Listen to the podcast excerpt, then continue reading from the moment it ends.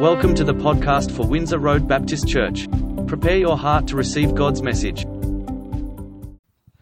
I'm hoping that little bit of an echo will still be there. It makes me feel like I'm preaching to huge crowds at some stadium somewhere, you know, and, the, and it's sort of echoing around the place a little bit.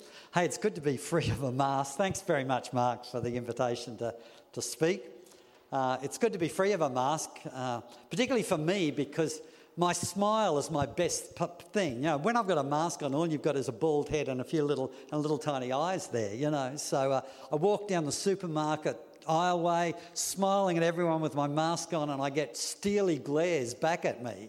Uh, so uh, here I am without a mask just for a few minutes anyway, and I can smile again, which is uh, fantastic. In uh, recent years, I have prided myself on my healthy lawn. I've become a bit of an expert with, with lawns and uh, become famous in my family as, as having the best lawn uh, possible.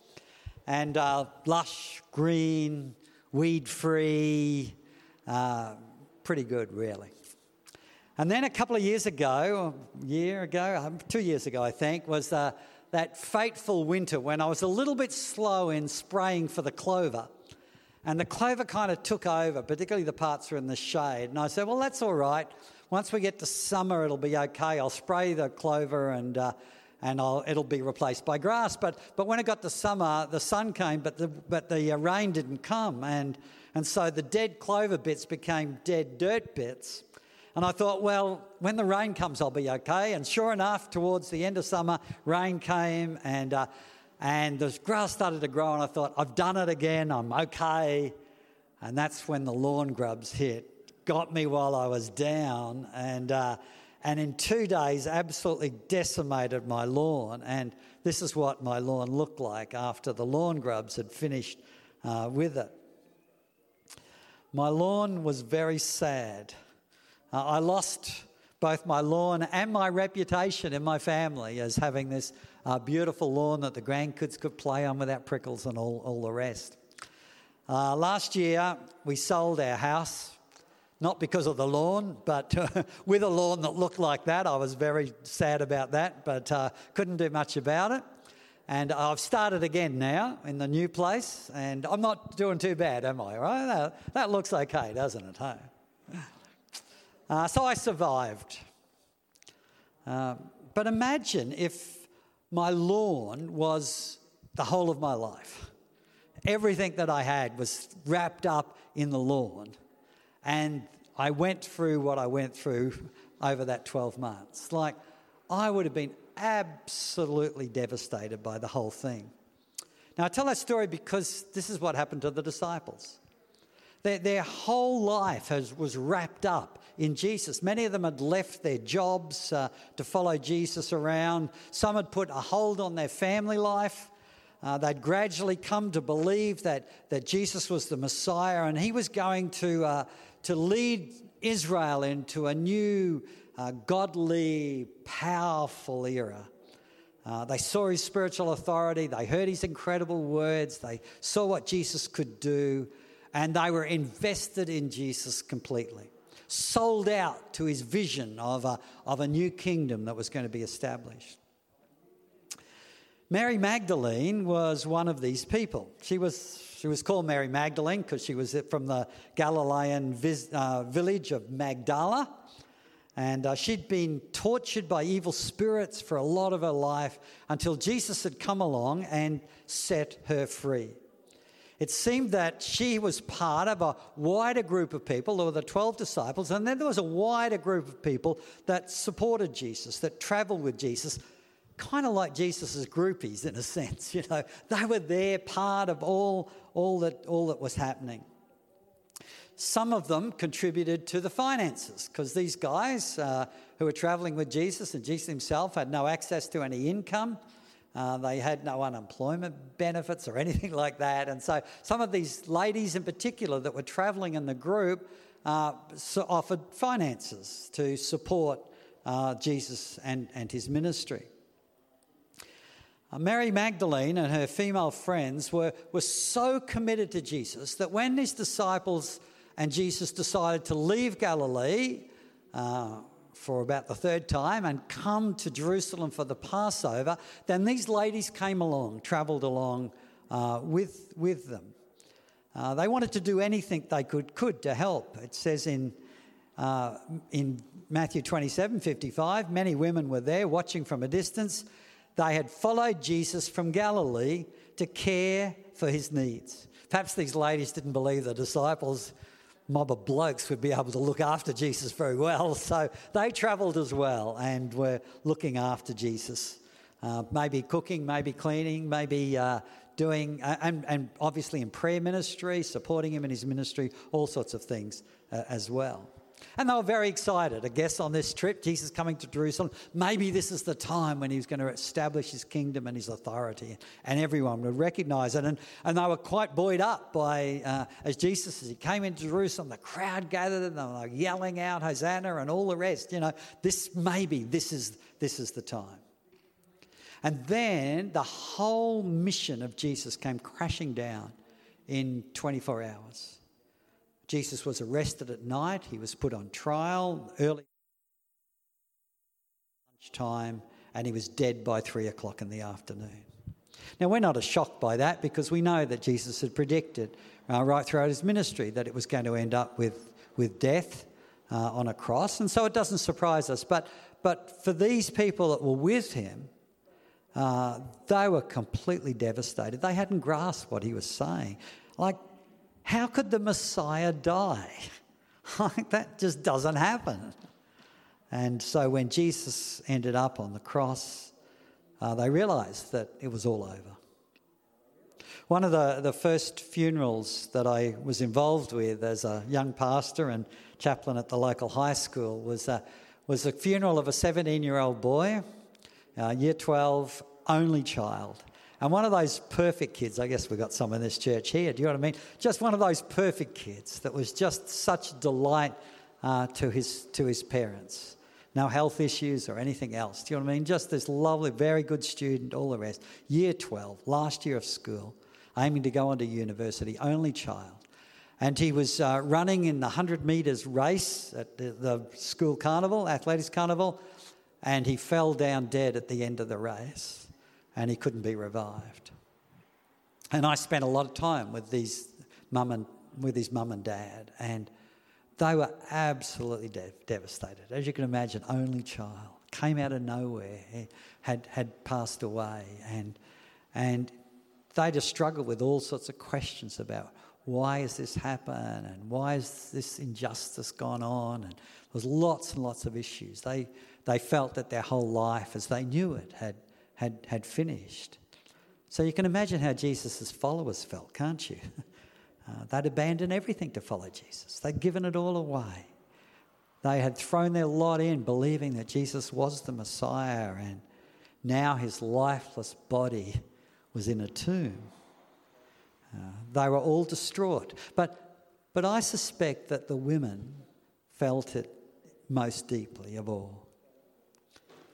I know that it's not true of every man and woman, but generally women do have softer hearts than, than guys, and, and they're more easily moved to tears, and, and they're generally more committed to relationships. So Jesus dying hit them, would have hit them very, very hard. It was tough. Uh, the Bible tells us in Matthew 27 55 that that they were there watching at the cross while many of the disciples had, had disappeared. It was the ladies that were there uh, watching at the, at the cross. And then there were a group up close. In John 19, it says, Near the cross of Jesus stood his mother, his mother's sister, Mary, the wife of Clopas, and Mary Magdalene. This small group of women were right there watching it all. And it would have been horrific for them. These ladies loved Jesus so, so deeply. Um, and, but they, it would have torn their hearts, but, but they didn't want to go. They, they had to watch, they had to be there to the end. And they watched the, the dreadful dying of the one that they loved so deeply. They cared too much to abandon him at this stage. So let's look at all of this from Mary Magdalene's perspective. This precious woman that had been so oppressed for her and so much of her life by these evil spirits that had dominated her and and and caused her all sorts of agony in her life. And then Jesus came along and and with one word had had set her free. And she was clean and she was right and she was released and her life was now good and whole, uh, all because of the power of Jesus. So she believed in Jesus. She trusted Jesus. She believed in what he was teaching and what he was doing. Uh, she became an early member of the, the new kingdom that Jesus was establishing. She was sold out. Whatever financial resources we had, she had, she, she gave to this ministry of Jesus because this is what the future was for her nation and for herself. Jesus ruling uh, forever. I guess she prayed with people uh, as they came and ministered, uh, uh, as Jesus ministered to them. I guess she supported them and counseled people. I guess she did a lot of the practical stuff around the place uh, as well. Anything she could do, she was there for. And, and of course, this ministry of these ladies was so countercultural. To have a rabbi with a group of men and women around him was just not on. But, but these ladies were so much part of the, the ministry of Jesus, and Mary would have been right there with them. And then she watched as Jesus was smashed by the Roman soldiers and mocked by the Jewish leaders and bled to death in physical agony. And she was distraught. She'd lost her leader, she'd lost her teacher, she'd lost her friend, She'd lost her Saviour. Her purpose in life was gone. Everything, everything she believed in, everything that she hoped for was, had been destroyed. Some of you have been through this kind of pain in your life where, uh, where you lose something that is just so incredibly important and significant for you and and it's agonizing. And, and often, when people go through this kind of pain, uh, the best thing to do is to focus on some practical things. Uh, and, uh, and that's often the advice that I've given over many years that when you're in the middle of it all, just, just pick a few things that, that you can do. And, and it looks like this is what the ladies did. Uh, Jesus' burial was a very hurried event. Uh, and it would seem that for some reason the embalming hadn't been, been done. Maybe there hadn't been time to embalm the body, and, uh, or maybe it had been a rush job and they hadn't done it properly, or maybe the horrific injuries that Jesus had meant that, that they needed to do further embalming, uh, you know, afterwards. Uh, whatever the reason was, there was a strong feeling among the women that, that they needed to embalm, better embalm uh, the body of Jesus. And so uh, Mary and some of the other women made plans. They couldn't do anything on the Sabbath, the Saturday, uh, but on the Sunday, they made plans to get out there to the tomb as early as they possibly could and, and at least complete the embalming process of Jesus' body. I guess it was a, a chance for them to, to see Jesus, who was dead, of course, but to see the body of Jesus again chance for them to sort of express their love to him, a chance to cry and grieve over his body, as well as touch his body and try and put these embalming things on, on him so that the body at least would be preserved for a period of time. So early on Sunday morning, while it was still dark, uh, she, uh, Mary Magdalene, and some of the other ladies headed off uh, to the tomb where Jesus was laid. Uh, they travel together. A woman wouldn't travel by themselves in, in that situation. They travel together.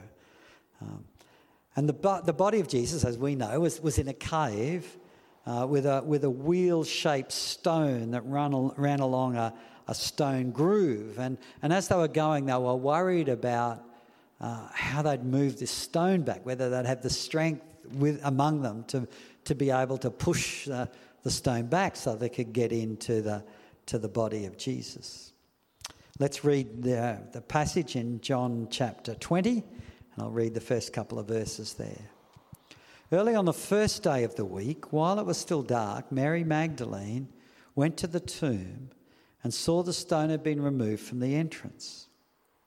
So she came running to Simon Peter and the other disciples, the one Jesus loved, and said, They've taken the Lord out of the tomb and we don't know where they've put him. Things, when they arrived, things took a turn for the worse. The stone was already rolled back, which I guess was a relief in a way, but, but the body had gone. This is a disaster. Right? Like, not only has Jesus dead, but now someone's taken his body and they don't know who it is. Is it grave robbers that have come along and taken the body of Jesus? Or, or is it his enemies? Uh, maybe the Jewish leaders or the Romans have, have got rid of it to make sure that, uh, it causes no more problems. Or, or maybe it's the something to do with the tomb supervisors, you know, moving bodies around or whatever it is. They, they don't know, but the, the stone rolls, has rolled back and the, and the body is gone. The, the women I feel this so deeply, and Mary Magdalene, like, like there's not even a body now. So at least she wanted to do something more for Jesus.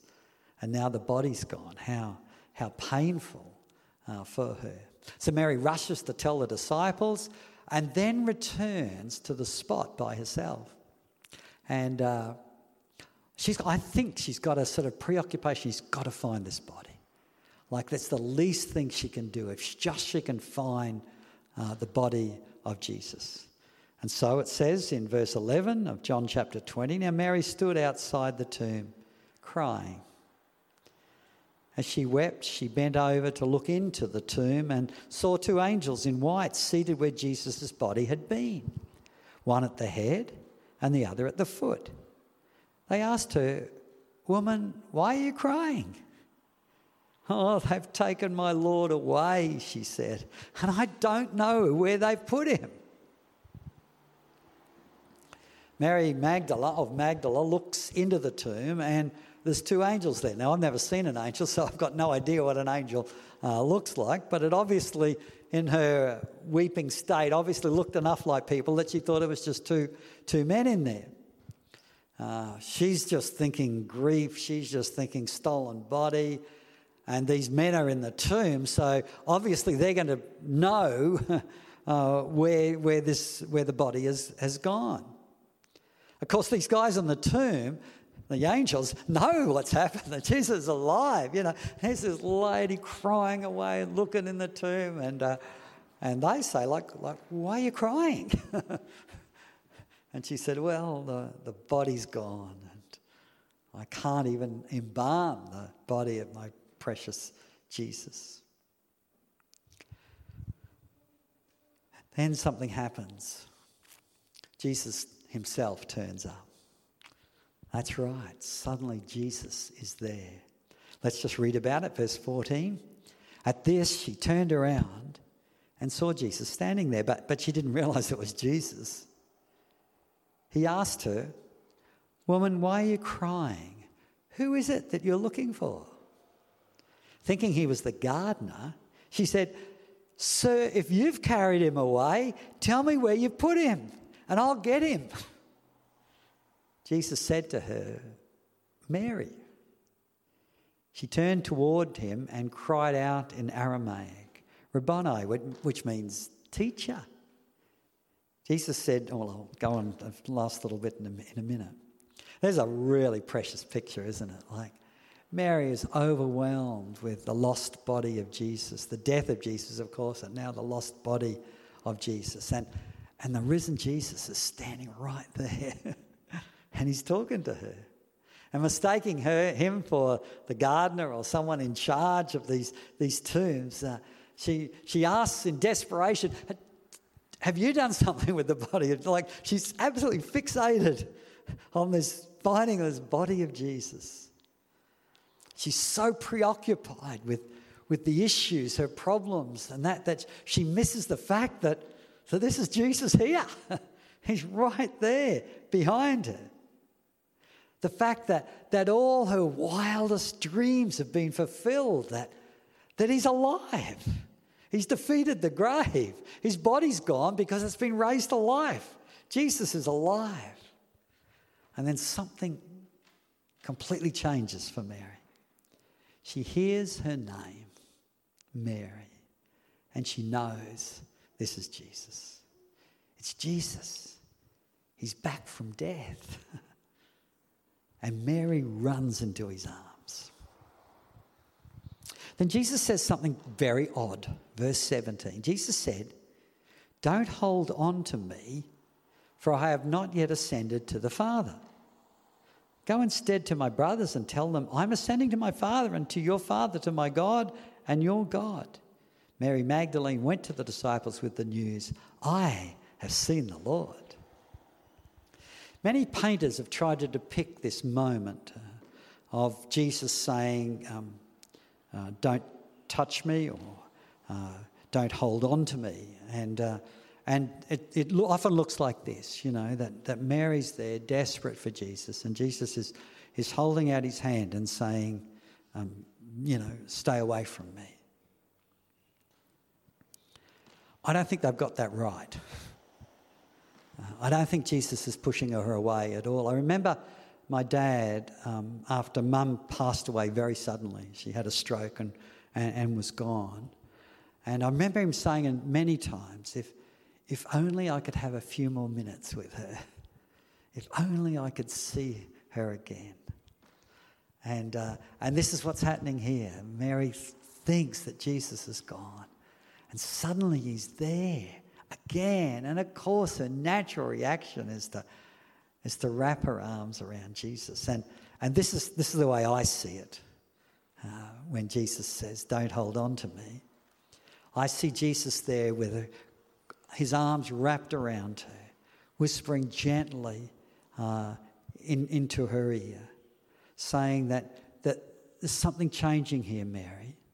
The relationship that we have will not be a physical relationship any longer. I'm going back to my Father. But this will be a spiritual one, and, and the relationship will be through the Holy Spirit living in you. And it's actually going to be so much better than anything you could have dreamed of. don't hold on to this, Mary. There is better to come. I'm going back to my Father, but there is much greater things to come. Now, off you go. Spread the message. I'm back. You don't have to hold on to me. I'm back. Uh, and of course, she then carries this incredible good news uh, to the disciples. That's a wonderful story. a wonderful story of the resurrected Jesus touching the life again of this, of this precious lady. But what's the significance for us this morning? As we read the story, as we've sung the songs, as we've celebrated Resurrection Sunday, what's the significance of all this for us? And some of these things uh, probably you've heard many times. But let me just go through a few things. The first thing, and obviously, the most important thing, is that Jesus is alive. Uh, there's no bones left, there's no DNA left. Uh, Jesus has risen from, from the dead. He died for us, He broke death's power by coming back to life. Uh, this is not a story made up for by wishful thinkers, you know, well, be great if Jesus had come back to life. Let's write that kind of into the story because if they were making it up, you certainly wouldn't put a woman as the first witness to Jesus' resurrection like we would today. That would have no, no particular significance for us, but in those days, women were not seen as reliable witnesses.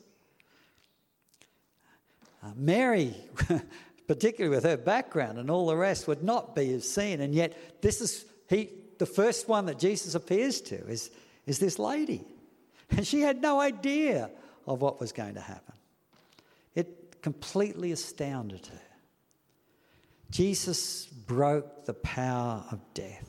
Jesus' resurrection guarantees Christian faith. We probably all have some doubts at some stage, but we need to keep going back. Jesus is alive. Like he came to life again. This is not some story. This is reality. It guarantees all that we believe. It means that God's promises count, both His promises for us now about saving us and being with us, and His promises to us for eternity. Like these promises are real, based on the fact that Jesus overcame death, that He rose from the dead, that, that He is alive. It means that Jesus is, is in control. It means that God's promises count for us, that there's a future beyond death that our relationship with Jesus is forever guaranteed. Jesus is alive. Uh, the second thing is that Jesus is alive, and, and this is a message that everyone needs to know. Like it's not just for the super spiritual, it's not just for the religious, it's not just for good people. Like this is a message for everyone. That God's heart is for everyone, no matter how insignificant or broken they might be. And, and in the, the huge story of the resurrection, probably the most important story in the Bible, because everything hinges on it. Who is the hero in this story? Apart from Jesus, of course, it was risen from the dead. But, but in the narrative, who's the hero here? It's a woman. Not one of the inner 12 disciples. They kind of hear about it later on. Who is the one to whom Jesus first appears? It's not a reliable man, as they thought in Jesus' day. It's a weeping woman who'd been demon possessed, who was on the fringe of Jesus' followers. Mary was the first to hug Jesus, to carry the message that Jesus was alive. And this is hugely significant. It's hugely significant that it was Mary who was the first witness because it shows that this gospel message, this incredible truth of Jesus' death and resurrection, is for everyone. It's not for the elite, it's not for the special people, it's not for the good people. It's for everyone. And Mary was an example of that. A lady on the fringe of the disciples was the one, the key one, to whom Jesus appeared. You may feel that, that, that, that closeness to Jesus and, and faith in Jesus is, you know, is for those that have got something special. Maybe they've achieved certain things or done certain things, or maybe they have a certain kind of heart or whatever it might be. But, but this, the, the fact that Jesus is alive and working in power is, is actually a story, is actually a message for, for every one of us. That God is concerned about you and even in the middle of your problems or disappointments or even your hang ups or addictions. Um, Christian faith, the message of the resurrected Jesus, is, is not for good people, uh, it's for everyone. It's for everyone, to the least and the most insignificant, most insignificant people in our world today. This message, importantly, uh, is for them as well. Jesus is alive. This is a message that everyone needs to know. And lastly, Jesus is alive and he's here. Right now, Jesus is here. Not in bodily form, as the PowerPoint probably suggests. you can't see him or shake his hand or give him a hug if you're a hugger. Not that you'd be able to do that with COVID anyway, all right, but, uh, but it's not physically that, that Jesus uh, is here. But he's here uh, through the ministry of the Holy Spirit and, and he's speaking. You see, Christian faith is, is not a leap in the dark, you know, kind of thing. I just have to hope that, that, uh, that this is going to be okay and I don't know what my faith's going to be based on. Like, like Christian faith is grounded on something really solid, and that is the resurrection of Jesus. And so as Jesus comes this morning, like like he speaks to us. He's speaking to your heart this morning. He's, he's through the truth of the scripture. Jesus is saying, Hey, I'm here. I'm with you. I'm alive. I'm not at some distance. I'm certainly not in a grave. I'm right here, right now, ready to support you, to care for you, to love you, to save you, to set you free, to give you hope and future. Like all of these things. This is what Jesus is saying right now to us. And maybe some of us here this morning don't even have a relationship with Jesus at the moment. And Jesus is here calling you to follow, like he appeared to Mary and says, I love you, Mary. Like, I love you. so he's saying that to us this morning. I love you and I want you to be my child. That's why I died on the cross. And I've risen from the dead. And you can have a relationship with me that will last forever and ever. You can be full of hope in a world that's growing more and more disillusioned because my truth, my resurrection seals it all. Jesus is calling us to, to follow, and you're hearing his voice. You know why? Because Jesus is alive. He's here right now. He's speaking to our hearts. Let me pray together. Let's pray. Lord Jesus, 2,000 years ago.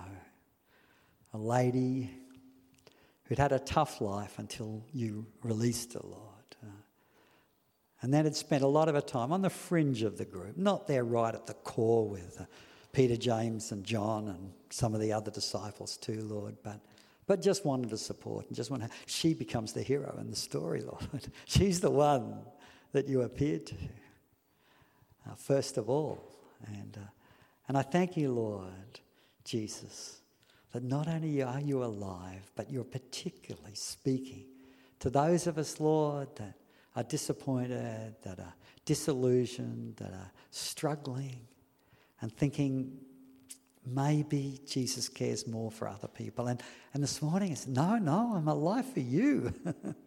for you. Oh, speak, Lord Jesus. Speak to our hearts. Encourage us, strengthen us. Help us to be secure in the faith that we have. Help us to be determined, Lord, to share this incredible message that we have with, with everyone around us, Lord Jesus, we pray.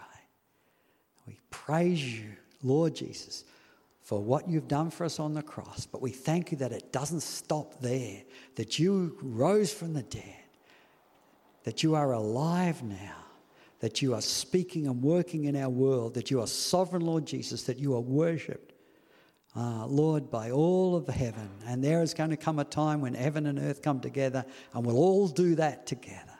Every knee shall bow, Lord. Jesus, we recognize you, we praise you. We thank you for who you are and what you've done. And we thank you that as you cared for Mary, so you care for us. And you speak to us this morning. Thank you, Lord Jesus. Strengthen us, encourage our hearts with the truth that you are alive. We pray in your name, Jesus. Amen. Thanks for listening. We hope that you have been blessed by the message. Windsor Road Baptist Church is a growing, intergenerational, and international community of people committed to whole life discipleship. Please visit us at windsorroad.org.au to connect with us and to learn more about our church.